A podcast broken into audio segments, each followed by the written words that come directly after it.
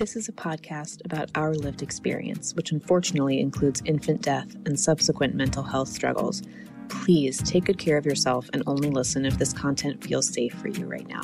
We'll still be here when you're ready. Hi, I'm Judith.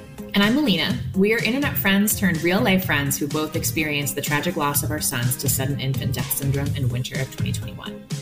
In the year after Aiden died, my husband and I both became unemployed. My parents divorced, and we had to move five times for various reasons.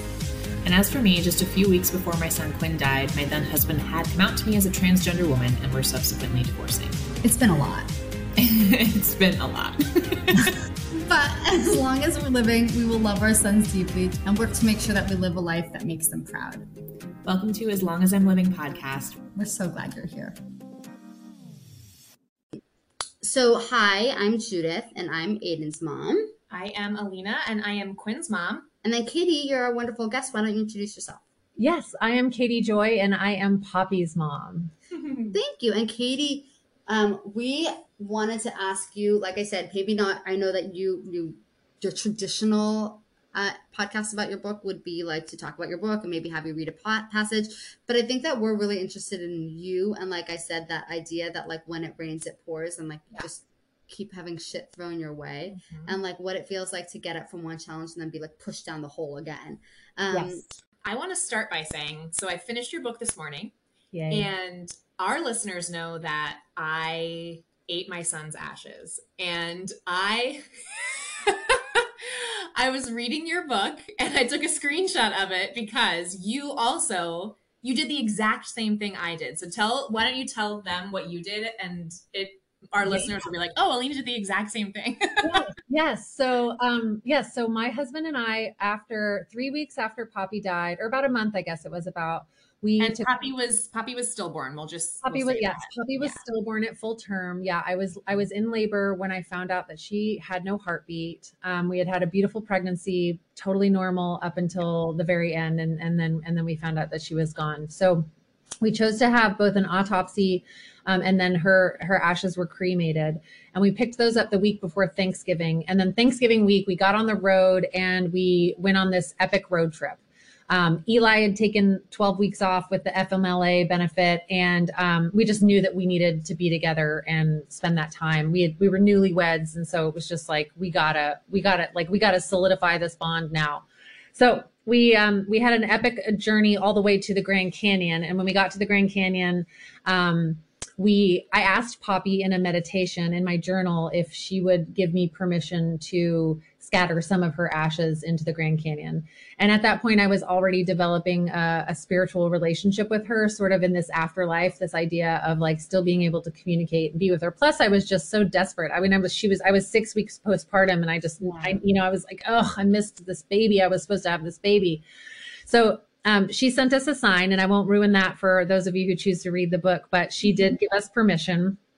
And um, that evening, we went to a, a, beautiful spot that's called Hopi Point. So, you know, you can Google that and find Hopi Point there in, in the Grand Canyon. And, and um, we each, so we had, we had, her ashes just came in this little uh, white box from the funeral home and we hadn't opened them yet so we had no idea what they looked like but they'd been in the back seat of the car with us the whole way and we pulled them out and we had our little blanket we burned some palo santo and and and you know we just kind of were creating ritual. Like eli and i have always just kind of just like gone with it. We just created whatever ritual felt natural. And so I poured just a little bit of ashes into her in my hand, and they were beautiful. And Alina, I or Judith, I wonder if you have the same experience, but just like they were like they were like just sweet little colors, like pink and, and blue and gray and kind of green. And it was just crazy because I was like, I've never even, I'd never seen human ash at that point. I was expecting it to be more uniform and I was surprised to find that it was really like sands, like little bits. Yes. What yes. look like shells. Obviously, it's, it's not totally shells. Look like shells. Totally look like shells. Remains, but yeah, Judith's son is buried, so she doesn't. Have I don't know. Yeah. Yeah. It was. It was. They're really beautiful. But yeah, I tossed them into the Grand Canyon, and then I looked at this remainder on my hand, and I just, without letting myself think too much about it, I just licked my hand. That's exactly. That's what exactly I did. what Alina That's did. Exactly what I did. I was getting a um. I got was getting this ring made with had has some of his ashes in it. Oh, cool. And I like took the little thing, and I was just like, "What am I? I can't. What am I gonna do? Oh, wipe this on my butt? Like, yeah, I licked it. And, and it was very. It was very uh, bitter. Um, yes. And yeah, I remember that line and, and that I wrote something like it was a, a bittersweet communion with my own flesh and blood. Yeah. Wow. Yeah. And it really felt like that, you know, just to be like, wow. And and the other cool thing that we've done um, in honor of Poppy on her one year birthday, we planted this beautiful. It's called a sunshine blueberry, and we planted this bush um, in a big old terracotta pot that I had painted with poppy flowers, and um, and then we sprinkled some of her ashes in it. So in the same way, every year when we eat these blueberries, they are Yeah. Poppy's blueberries. You know, it's, it's this sense of just like she's always with us. She is a part of us. Um, she always will be. And so yeah, we've we've done a we've done a lot of stuff like that. And we've always kind of just let it be organic. Like we, you know, we didn't like I didn't read a book that was like, you should do this, this, and that. You know, it's just like yeah. kind of letting it letting that relationship you develop following your heart and what it Yes. was telling you to do. always. So, so what other things like that have you found comforting over the time? It sounds like you were already a somewhat spiritual person. So I would say I was not, and then after Quinn died, I feel like I really like locked into like a whole other plane of Yes. existence. Yes. um, and when you were talking about like asking Poppy for a sign and and Yeah. she answered, I've been reading this book. Have you read the book Signs? I haven't. It's just it's it's talks about like the language of the universe and just like she really clearly says like ask Yes. Yes, ask out loud. Just ask out loud. I do ask out loud. Good. I you know it's so funny. Our parents teach us so many things, but one of the things that my mom taught me and really I think it's a way of being in the world is, you know, ask and you shall receive and or like ask and like what's the worst that can happen? Someone says no. So it's like Yeah. okay. And I will say, and this is especially for your audience, but anyone that's going through loss, like the one thing that I can say, Poppy, Poppy's death and Poppy in her afterlife and in this relationship that she and I have cultivated is that just just put it out there, like Yeah. ask, ask, and you shall receive. You know, ask and like and the messages will come, right? Like if it, you know, in in that, just allowing yourself to kind of practice and trying on believing things that maybe you never did before. I think that it's it's so hard for bereaved parents because there's such a longing for the child that we've lost. You know, the expectations and what we thought we were going to have and the memories we thought we were going to create. And I guess the one thing I could say to anyone who's newly bereaved especially is give yourself permission to have a relationship with your child even though that physical being isn't there anymore and allow yourself to to have those conversations and communicate with that spirit and see what happens So let me ask this: like, how do you, um, once that veil of naivete is lo- is lost on you, I want to know, like, does it feel, um, do you feel like, oh well, obviously I know you die. I know you die in the blink of an eye. I know the line between life and death is so thin. That's what we say all the time. Yeah. I'll say this. I am not afraid of dying. Yeah. Um i don't have any interest in dying anytime soon. Yeah. Uh, I would like to live um, a long, long life, and I was I want to say, but like I want to live a long, healthy, vibrant life. You know, as I sit here with stage four breast cancer. And for your listeners, I was diagnosed with um, stage four metastatic breast cancer on March 18th of 2022, and so that's about just over three three months since you know this this audio this is being recorded so it's been a complete whirlwind i mean i'm 10 weeks into chemotherapy and my I mean, June 18th was the three month anniversary of having the whole thing confirmed on pathology. So, like, it has been a complete whirlwind. all new You know, yeah, yeah, completely. And you know, it's funny in terms of like the insensitive trite shit people say. I would, I would say that like, you know, people thankfully haven't said really dumb things to me because I've been very open about like not wanting to deal with people's fear. Like, hey, Mhm. I am choosing to share that I have stage four metastatic cancer with the world. And because I'm not afraid, I would prefer you not to splatter your fear all over me because I really don't have the bandwidth to deal with your fear right now. Like, Yeah. if you do have fear, let me teach you some self compassion tactics. You know, and I've literally done that, right? You know, because Yeah. Because it is normal to be afraid right but but but given the shoes that i've walked in in my story already like what i am learning about from from my perspective what i'm experiencing from the cancer space is balancing the notion that like the day you get diagnosed with cancer like you become a warrior Is that tiring? Does that feel like a lot of pressure? Also, look, I feel like it's when people say you're so strong, you're so brave. Like I am neither strong nor brave. Like I just had to live my life. I didn't really have a choice. So it's like, what was my alternative? I, I feel exactly the same way, right? Like Yeah. so, you know, and and I am strong and I Sure, am brave, right? But maybe not all the time, right? So for me, as I've dealt with the cancer diagnosis, it's accepting sort of the vernacular or or you know accepting the vernacular in our culture for what it is that like i became a warrior the day i got diagnosed with cancer. And that i'm fighting a battle right? That like there's that there's a war right? And i'm like okay i get that that's how people talk about it but i don't want a war inside mm-hmm. of my body. Yes. I don't want to battle this. I want to drink a nice warm cup of tea and crawl under my covers and do a yoga nidra session or or or or you know have have some beautiful meditative voice like guide me into this blissful sleep so that I can heal, right? And so for me, I what's really important is as as time goes on, I think, and as I stand on that platform, right? Because now I have, now I am standing on this pregnancy loss and stillbirth platform as a published author and as someone who's got six years of healing, and I can really talk about it very articulately. But as someone who's newly diagnosed with cancer, I'm still figuring all this out, right? Like it's still new. To me, and this is just me, Alina, feel free to jump in. To me, that's where the magic is. Like I think that the reason the reason Alina and I started this podcast is because we said we want to tell the story from the ground up, like from where you're still figuring. We don't want to start the story when I've already healed. Like I can sure I can talk very eloquently about certain components of the loss because I process them, but I would rather I think the story that's more interesting is when you're in the thick of it and it's a shit show. Like to me, that's where I want to hear. and that's that's why I started writing my book the night I got home from the hospital. And it wasn't a book at that point, of course, but I as a writer, right? Like Yeah. At that point podcasting never would have I loved listening. I've listened to podcasts for years now, but it never even entered my mind. It was always like straight to the keyboard, like Yeah. straight to the journal. And yes, I do think actually I I I use an app called Otter AI, so it's an artificial artificial intelligence and it transcribes your your conversations and I Mm. actually I've joined the pro cuz actually after I got I I started using it as part of the writing program that I was in to finish my book. And then when I got diagnosed with cancer, I com- they give you like 5,000 words a mi- or 5,000 minutes a month for free, which is a ton, right? Like could you really need more? I ran out of minutes because I was literally recording like everything. You had a lot to say. I had a lot to say. Every single conversation I was having with the doctor, every like mind blowing aha moment. I was working with this depth hypnosis practitioner and I recorded all of our sessions because I was like, I know that stuff is coming out of me right now.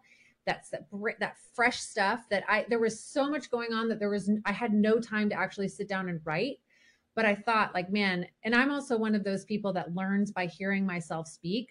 You know, like I could like this like i will learn something about myself from this conversation right i will hear myself say something and i'm like oh that was brilliant you know like but i'm learning it in the moment right like i'm Yes. actively processing I actually, I will say, so I don't feel like I'm that way, but I do think Judith, you are that way. Like am you'll call way. me sometimes, and you'll just talk for five minutes, and I can, I can literally hear you working it out as you are Does talking out bother you? loud. No, not at all. I'm so happy to be the recipient of five minutes of I Judith do. wisdom. That's how I process. Yeah. I also am that way. yeah. it's powerful it's a really powerful way A- And a lot of times I know for myself, I'll be like, I, I can't hang up until I get it. Like I want to pull it apart. And if it's still a knot in my head, I have to keep going until I've, and like sometimes I'll be like, oh, that bothered me, but why did that bother me? Yeah. And then I'll be like, can you help me understand? Why did that bother me? I'll like ask you a couple of questions, like try to tease it out. Yeah. And usually you just like all of a sudden at some point there's like That's just how I process. So I understand what you're saying, how that's how we process. Yeah. Uh, I actually, so Judith and I, we were having a conversation earlier today, um, and I wonder if you you have a living child as well now, right? Yes, and so. I don't have a living child yet. Fingers crossed. Yeah. Hopefully someday. yeah Um, but we were talking about this earlier, and you were saying that your new daughter, you feel like you don't have the same connection with her that I you don't. did that you did with Aiden. And I asked you, is it that you don't have that connection with her, or is that is it that once Aiden died, you got this like extra connection? It's like almost like Yeah. you don't actually want that connection Right. with, with Mia because it means that she's She's gone. gone. Yeah. I never needed to know in the context of of, of having a, a child die. I never needed to know so much about what happens to our souls ever because I was Mhm. like, well, where is she? Like, Right. where'd she go? And you know, I had And some it just like it changes in an instant. So it's like, wait, what? Where'd she go? Where'd he go? and you know right because both of you both of you had living children who then Yeah. died i had a child who lived inside of me but never lived outside of me so Mhm. the only time i ever held my baby she was already gone and so you know it's just like but wait okay so here's the body but like i believe that we have souls but like but where like what what happens like what happens you know and i and it's interesting because you know a lot of people have the ideas of like you know, our babies become these angels or whatever. And I'm like, yeah, I'm not so, I don't think they're like an angel. Like, I, you know, but, but like, I, they were pure, right? Like, I mean, they never, like, I don't know, from a spiritual or religious perspective, like, they've never, if, if hell were a thing, babies don't go there. Let's just say that, right? You know what I mean? So, and I, I really don't believe in hell, but like, I actually, when I was in the hospital and I had not yet actually given birth to Poppy, but I they gave me some fentanyl because I was losing my mind. I was shaking like from like my bone marrow felt like it was shaking. Like I was I was so like the trauma was so deep, Yes. you know, and and and I had that fear. I literally remember the fear of just like, oh my God, I'm never gonna stop shaking. Like this is never gonna stop. So I asked my doula if they could. I was like, I want narcotics because I knew, I you know, I had taken all the birthing classes. Like I knew that that was something. I was just like, I need something. So they gave me this fentanyl, and of course, you know, fentanyl makes you really high, but it also helped me calm down. So I was just like, I was tripping basically, and I, but I had this amazing visualization of of Poppy's spirit passing through Andromeda. Andromeda is the neighboring galaxy to the Milky Way.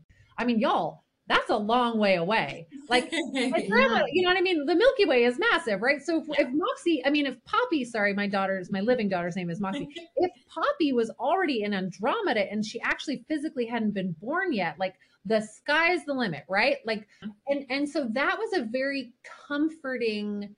I mean, and and and I will say this, it was very comforting inside my brain at that moment to imagine that that Poppy was fine, yeah.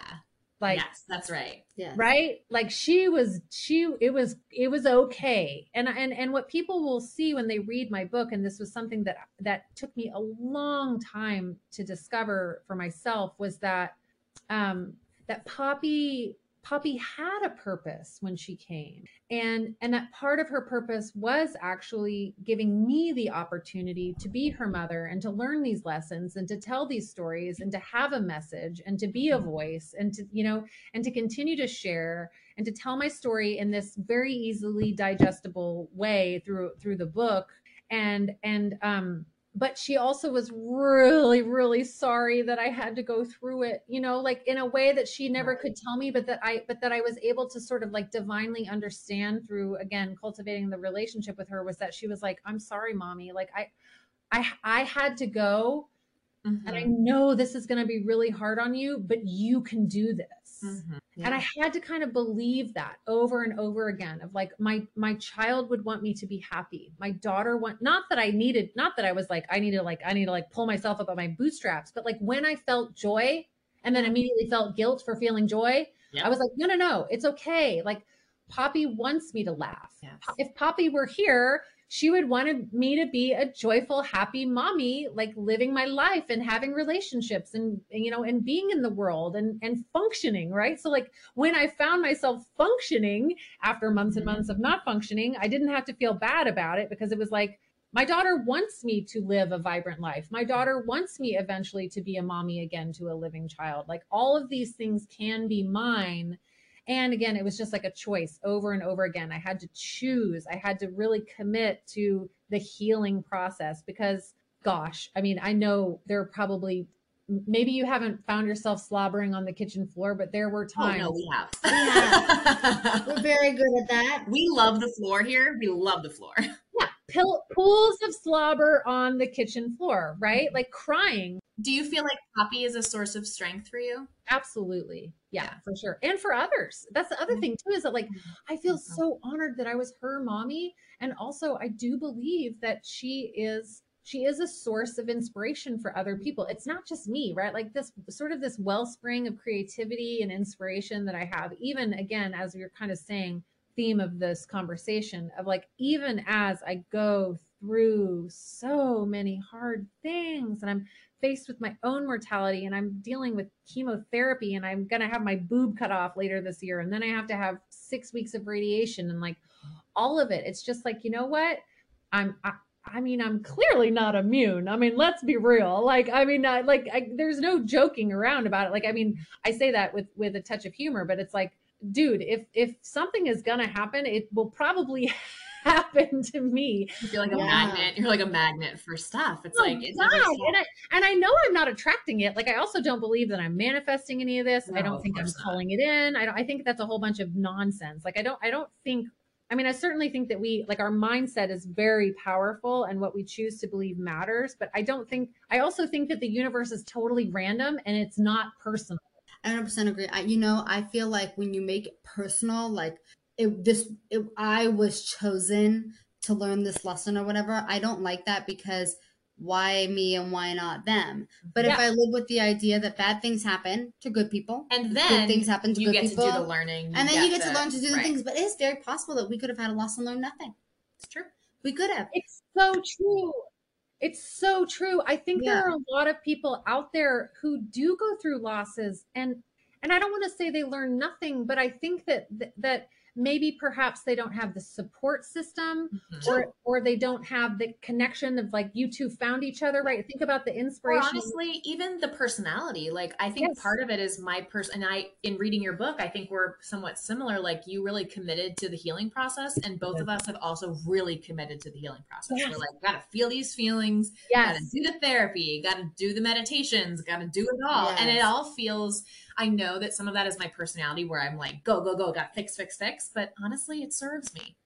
It does. I think, you know, one of the things I, I could, my, I have so many journals. I've got like, I've got to organize these journals because I have so many different journals. But I have this one little journal that was just like, like four inches by three inches and was just like an eighth of an inch thick. But I stuck it in my purse. I almost always had like a notepad or something in my purse because I would have ideas and I would be like, I got to write this down. Otherwise, I'm going to forget it. But it became my permission slip journal. And it would be i would i would and this was like in the early days of my grief process where i would be out with a friend and and i would just be i would just be grieving you know and and my friend would be holding space for me. And i'm just like guys like you know i just i like i'm so tired. Like all i want to do is sleep or or i or i want I, I think I'm, I'm i might quit my job. Like i don't know if i can be a Mhm. lawyer anymore and then my my one girlfriend suggested that i use this little journal to be my per- permission slip journal. And so she's like, "What? Where's your permission slip? Like, let me." And I would pull out my journal. And we would get a pen, and she would write that. down. She's like, "Dear Katie, I give you permission to lay down and sleep whenever you need to. Period. Like, I love done." that. And it's like, "Dear Katie, Can I ask you a question, Judith? Yeah. What would you give yourself permission to do right now? Think about it. What would you say? I don't know. Katie, what would you say? And right now, like Right now, literally while you're sitting here right now, what would you give yourself permission to do? I'm learning how to give myself permission to sort of like be bad, like no holds barred, like just like." yes. What kind of bad things I are you doing? Well, I can't say that. Well, they might not be bad, bad like in a traditional sort of way, but I, I've I've recently connected with this incredible author, um, an amazing woman. Her name is Jen Pastiloff. She wrote a book called On Being Human, and she also has these writing workshops. And I was in her writing workshop called Allow. And in her workshop, like the the, the like the very first thing was like, okay, we're all gonna let ourselves be bad. Basically, like screw up basically Yes. just like i'm just going to let myself be imperfect and i didn't want to use the word imperfect because i'm actually a recovering perfectionist so Same. yeah I was just at a work retreat and someone said something that blew my mind.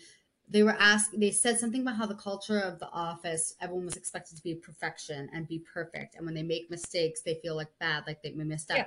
And someone, and one of the women stood, I don't, and said, I don't think the opposite of perfection is making mistakes. Making mistakes does not mean you're not perfect. Like none of us are ever going to be perfect. We Mhm. can't strive for perfect. We're striving for the best we can. And when you do the best you can, you make mistakes all the time. Yeah. So it's, so she was basically saying like, yeah, you're going to make mistakes, but that doesn't mean you're not achieving excellence in your own mind. You are achieving excellence.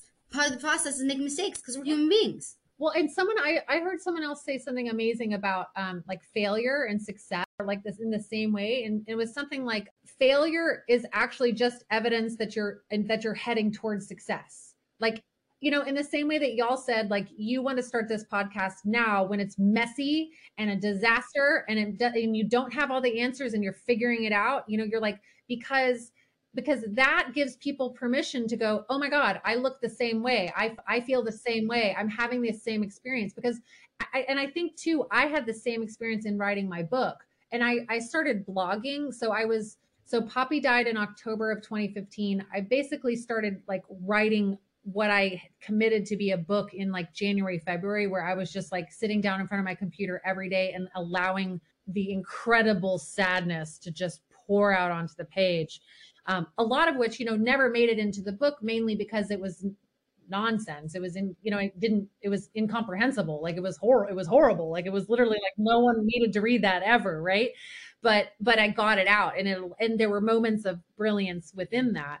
But but like i started blogging in may of 2016 so about eight months after poppy died and the main reason i started blogging is because i was like i need people to witness me now I need people to see this now. And if when I went back and uh, as I was, I've been building out my website and I, I put all of my blog posts on my website. And as I was doing that, I saw this like, I just bit by bit, I could see myself making these progressions and like, wow, this is fascinating. This is what we talk about too. Like, we go back and listen to early episodes of this podcast. We started this six months ago, seven months ago. This is not old. We can see how much improvement we've made, and I don't want to say improvement because I don't think we were bad before. We could say we've seen how much healing. Yes. Yes. And it's also, I think some of the magnitude of the healing would be lost if we didn't have that record. Like, I wouldn't yeah. remember just how bad things were in yes. December. And, we, and by the way, by the time we spent in December, it had been bad. It had been yeah. worse. It had been so we, much worse. Like, I almost was worried did we start too late because maybe we're, we sound too good. But because it was so bad. Yeah. Um, I would give myself permission to say, to complain and say, this is mm. really hard.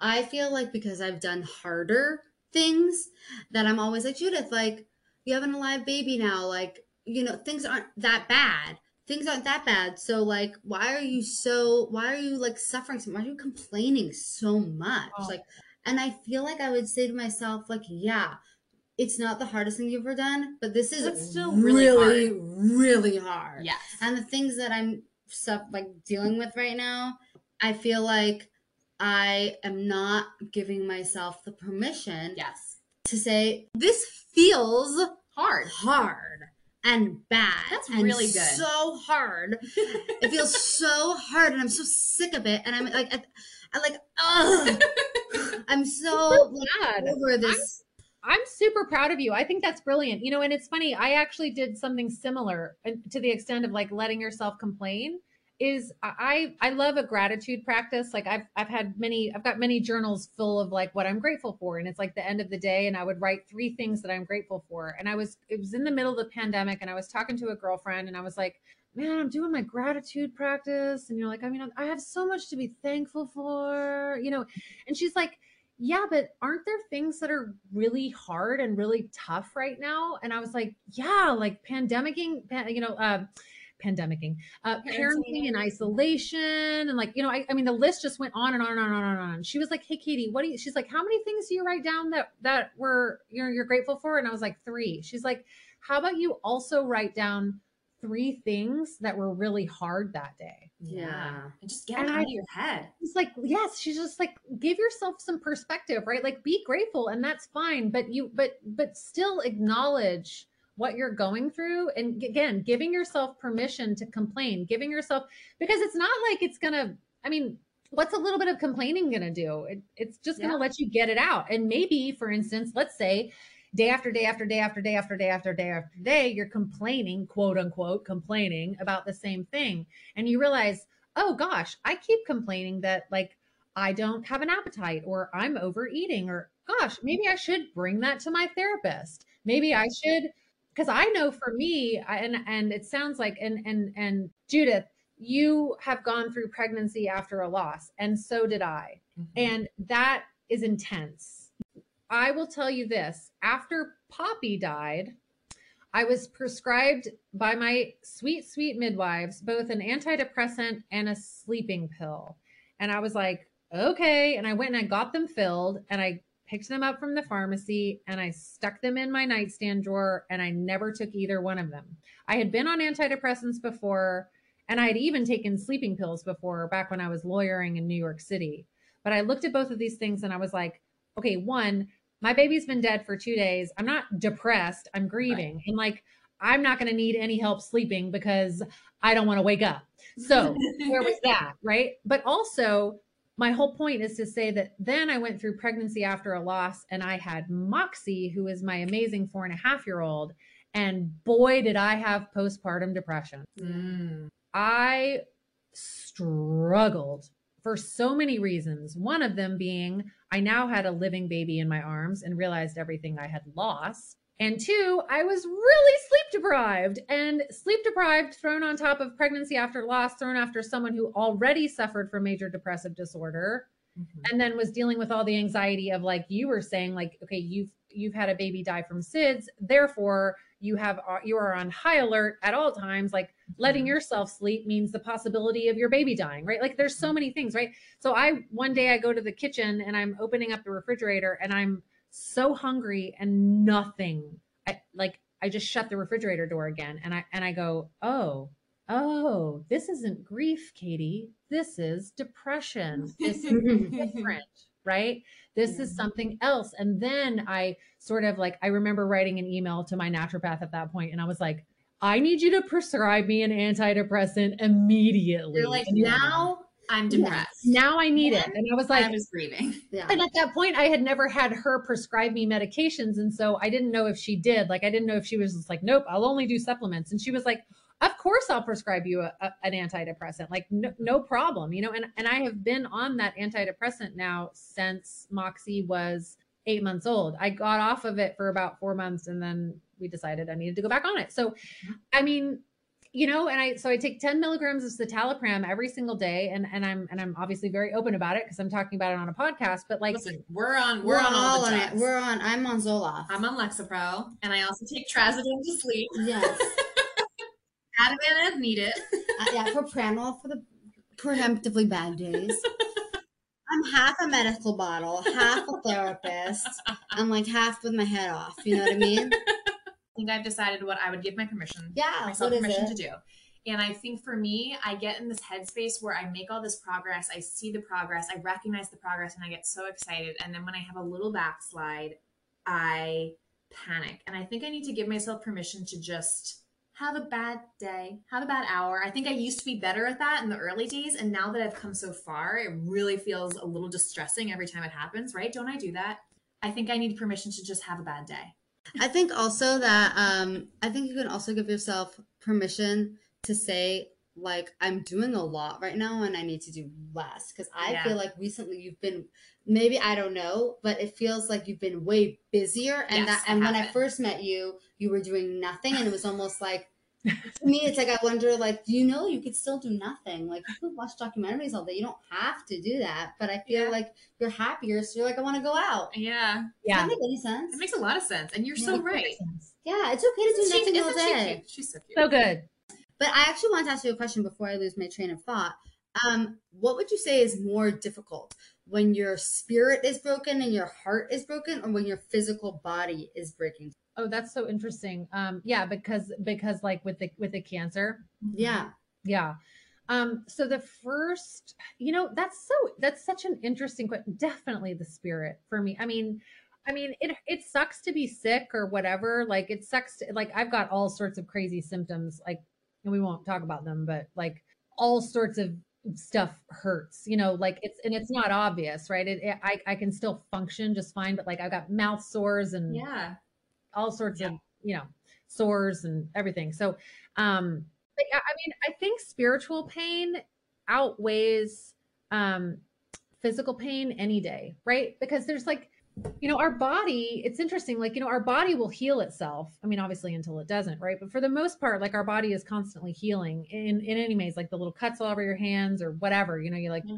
bruising, you bump into the wall, like, you know, it's always healing, right? But like the spiritual work or the spiritual pain, I think is what takes so much more of like more of the effort of like understanding, right? Because like the anxiety, I mean, we, I mean, I'm, I'm not going to, I won't lump us all together, but I'm going to make some assumptions, but like in terms of like the depression and the anxiety and and the, like the fear and sort of like the chronic just like i don't know how i'm going to make it through the day this despair exactly like that you know will lead to the feelings of not wanting to be alive anymore which i definitely dealt with like i i mm-hmm. i, I was suicidal at one point um after poppy died and i mean it was just like someone had dumped 10,000 pounds of bricks on my chest. And I just, I was just like, I can't mm-hmm. deal with this anymore. I just, I, I was just like, I was done. I just didn't want it anymore. And thankfully, I saw um, one of my naturopaths that afternoon. I was so desperate and I was so sad. And she was holding space with me and she was being so compassionate and empathetic. And she said to me, She's like, Now, Katie, here's the thing. She's like, It would be a shame if you killed yourself now because you're in the middle of hell. That's smart. So matter of fact that I literally started laughing because I was like, it was so funny. I mean, she yeah. just put it so honestly of like, mm-hmm. She's like, it would be, you know, she was just like, give yourself an opportunity to get to the other side. Yeah. It's like, I know that the, you know, the light at the end of the tunnel, like, I know there's not much light. Like, you can't really see it. She's like, but it's there and you mm-hmm. can if you keep going, you know, and there was just something so matter of fact and something so honest about that. I think sometimes that's what you need to hear. And obviously, yes. You know, we do actually have an episode coming up with Judith's therapist, and we talk about the, uh, you know, when to seek help and all of that. And there's this is obviously a very serious topic, and we'll include some resources in the description. But Good. sometimes I think people are so terrified of, of the the feeling of wanting to kill yourself that they don't seek help. And I think sometimes you just need someone to be like, of course you don't want to live anymore. Your yes. child died. You say that. Yes. It's yes. like that makes perfect sense. And you're like, oh, okay, phew. All right. Then I don't have to kill myself. So I do want to be mindful of the time. The last thing I wanted to say, and this is not so much a question as a conversation starter or a prompt. So our podcast is called As Long as I'm Living, and that is a reference to obviously the book by Robert Munsch, As Long as I'm Living, My Baby Will Be, but it's also a reference to how we feel about the loss, which is as long as I'm living. I'm still alive, so I might as well make something of this. And your book is called Still Breathing. And I just feel like those are two very, like, we had similar ideas let me put it that way. And i'm wondering if you can speak a little bit about like naming your book and yes. also how still does still breathing kind of permeate your life? I feel like as long as i'm living permeates my brain. I'm so glad you asked me about my book title. Um, I, I say this because um, Oh, my my book had so many titles. It went through so many different iterations over six years, and um, and I finally landed on the title last summer. And it, what's cool about this is I actually wrote a blog post about my my book title that now I lay me down to sleep is actually publishing on their blog in oh, the next so exciting. week. Yeah, so June twenty seventh. Thanks. Yeah, I'm really excited because uh, they um for those who are listening, Now I Lay Me Down to Sleep is a, an incredible organization of volunteer photographers who will come and take pictures of parents with their babies who have died. So we we got that blessing um, with Poppy, and so we have these pictures. And um, I what it was so it was 20, 2021. Um, I was desperate for some alone time. I was really I needed it. I need I was like because you know i mean as a writer too like you talk to any writer like you need some isolation you need some solace you need to get away right?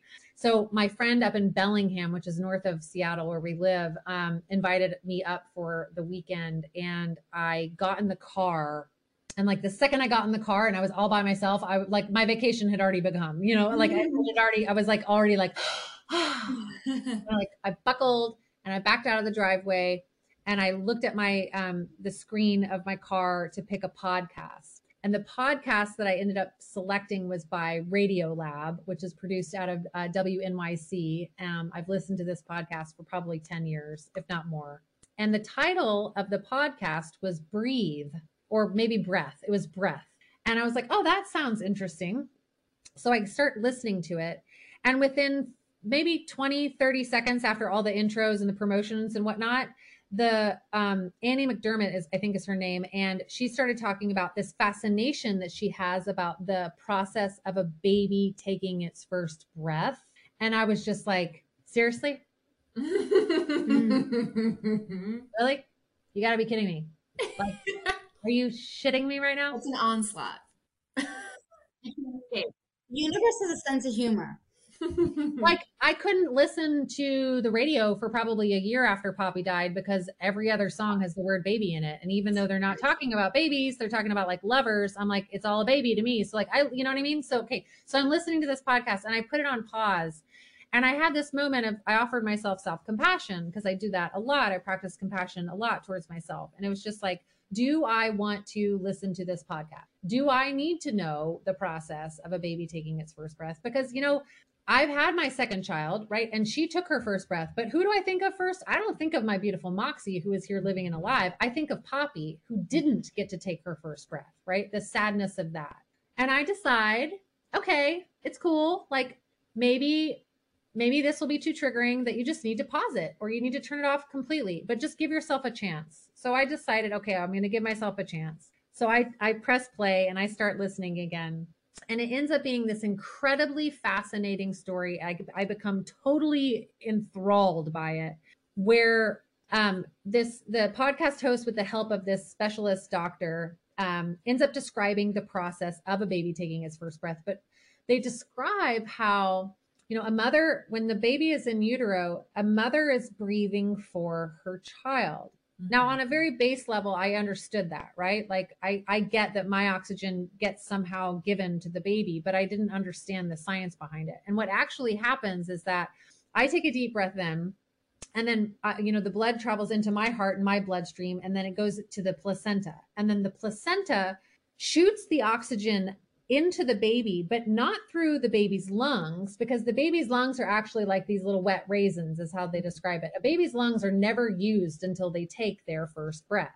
So until and what happens so so it's fascinating so that my so my oxygen then gets shot up into the to the baby's heart it gets mixed all together red blood uh, oxygenated blood and deoxygenated blood gets sent through the baby all to the place it needs goes back then the baby's carbon dioxide gets shoot shot through the back through the placenta and then i breathe out mm-hmm. the baby's carbon dioxide which to me was just like whoa yeah. what happens is that when the baby is born what happens is that the, the baby then goes like they have they're forced to use their lungs for the first time and it's a very traumatic experience because they're going from this water world into the air world and they're using their lungs for the first time so I've I've learned all this and I'm sitting there in the car and I'm driving and it comes to me because they talk about the mother breathing for the child and then this like a bolt of lightning like so many times in my life before I thought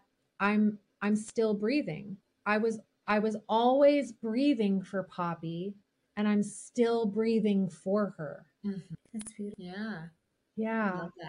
so it's it's this it's you know it's like this like you were saying it's just very meaningful to the extent of like i am carrying on her legacy. I i mm-hmm. am her voice right? Where she can't be a voice on her own i get to do that. And every breath i take and i think you probably feel the same way will always be in honor of and will always be part of her legacy right? Because yeah. i'm still here and i still get to breathe. And I think about it too as I think about um, writing my second memoir, which I'm definitely going to do. I, I, well, you have you have some updates since the last. I do, I do. I've got some good things to say, and and I was thinking, wow, it could be like still healing, or mm-hmm. you know, mm-hmm. like still like there's so much, right? Because now it's like it's not just about Poppy anymore. Now it's like, oh wow, okay, well Poppy died, and like guess what?